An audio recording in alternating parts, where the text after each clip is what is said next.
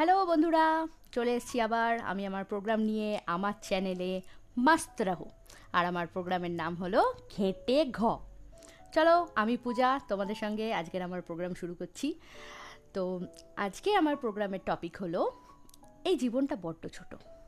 আজকে সকালে, জানো তো, আজকে সকালে কাজ করতে করতে হঠাৎ করে মাথায় এই জিনিসটা এলো। আমি জানলা দিয়ে একটু উঁকি মারলাম। উঁকি মারতে গিয়ে দেখলাম যে হাওয়া দিচ্ছে আর তার সঙ্গে গাছগুলো দুলছে। এটা আমি আগেও লক্ষ্য করেছি। গানের সঙ্গে গাছের দোলা, গানের সঙ্গে পাথার, পাতার দোলার তাল মেলানো, হাওয়ার সঙ্গে যে মানে নড়ে গাছপালা, সেটার সঙ্গে, সুরের সঙ্গে একটা মেলবন্ধন করা, এগুলো আমি বরাবরই করে আসি। তো আজকে সেটার থেকে একটু বেরিয়ে এসে আমার অন্য একটা জিনিস মাথায় এলো। আমি যখনই জানলা দিয়ে দেখলাম মানে পরিবেশটা, প্রকৃতিটাকে, তখন আমার হট করে এটা মনে হলো যে, আমাদের প্রত্যেকেরই জীবন নিয়ে অনেক রকম কমপ্লেন থাকে। অভিযোগ থাকে যে আমি এই পেলাম না, ওই পেলাম না, আমার এই অসুখ, আমি এরমভাবে হতাশ, আমি এইভাবে দুঃখী।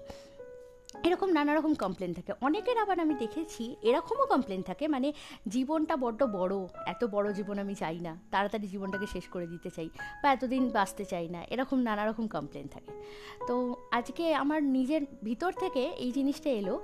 আমার মনে হলো যে আমরা যদি জীবনটাকে এভাবে দেখি যে আমরা হলাম সব থেকে উন্নত প্রাণী।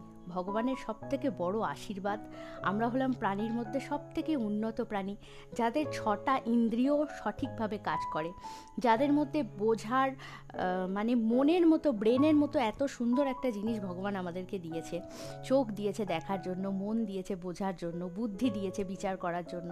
তো আমরা সেইটার জন্য ভগবানকে মানে ভগবানের কাছে কৃতজ্ঞ থেকে যদি আমরা জীবনটাকে এভাবে দেখি যে যেহেতু আমরা সব থেকে উন্নত প্রাণী তো আমরা আমাদের চারিপাশে যা যা আছে সেগুলোকে যদি ঠিকভাবে দেখি, ঠিকভাবে জানি আর জীবনের মানে মানেটাকে যদি এইভাবে ধরি যে ঠিক আছে আমি মানুষ হিসেবে জন্মেছি, আমি সব থেকে উন্নত প্রাণী, আমার মধ্যে বোধ, বুদ্ধি, জ্ঞান সব কিছু আছে, তো আমি নতুন কিছু জানব, নতুন কিছু শিখব। এভাবে যদি দেখি না জীবনটাকে, তাহলে আমার মনে হয়, কখনোই মনে হবে না যে আমাদের জীবনটা অনেক বড়, মনে হবে ভীষণ ছোট।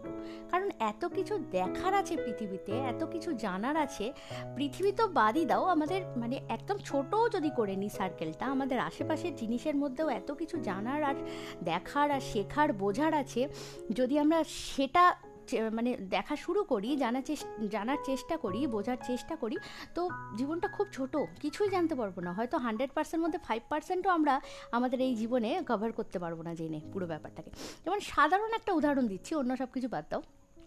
একটা সাধারণ উদাহরণ দিচ্ছি, যেমন দেখো আমাদের আশেপাশে আমরা ধরো মাত্র কয়েকটা পাখিরই নাম জানি। যেমন ওই তোমার কাক, টিয়া বুলবুলি, টুনটুনি হোয়াট এভার এরকম আর কি চড়াই। তো এগুলো বাদ দিয়ে আমরা যদি নোটিস করি, আমরা যদি চেষ্টা করি দেখার বা জানার যে এগুলো ছাড়াও আরও কত ধরনের পাখি আছে, কত রকম রঙের পাখি আছে, সেই পাখিগুলো কি খায়, কোথায় থাকে?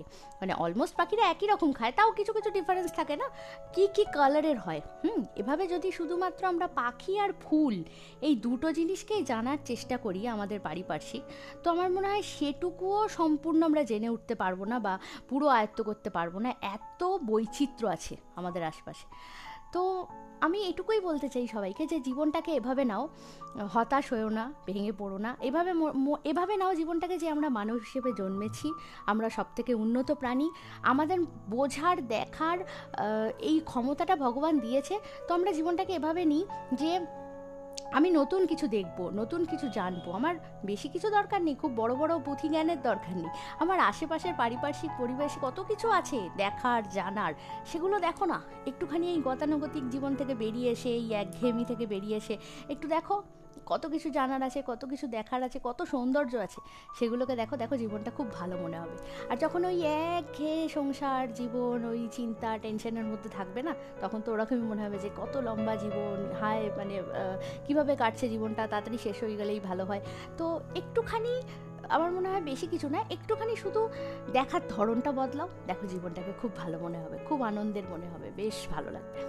চলো, আজকের প্রোগ্রাম এখানেই শেষ করলাম, অনেক বেশি বলে ফেললাম জানি না তোমাদের কেমন লাগল, যদি তোমরা আমাকে জানাও, তাহলে আমি খুব খুশি হব। নতুন আরও কিছু ভাবার চেষ্টা করব, নতুন তোমাদের সঙ্গে অনেক কিছু শেয়ার করার চেষ্টা করব। শুভরাত্রি, আজকে সকালবেলা করতে পারিনি, রাত্রিবেলাই করলাম। শুভরাত্রি, সবাই ভালো থেকো। যেতে যেতে একটা ছোট্ট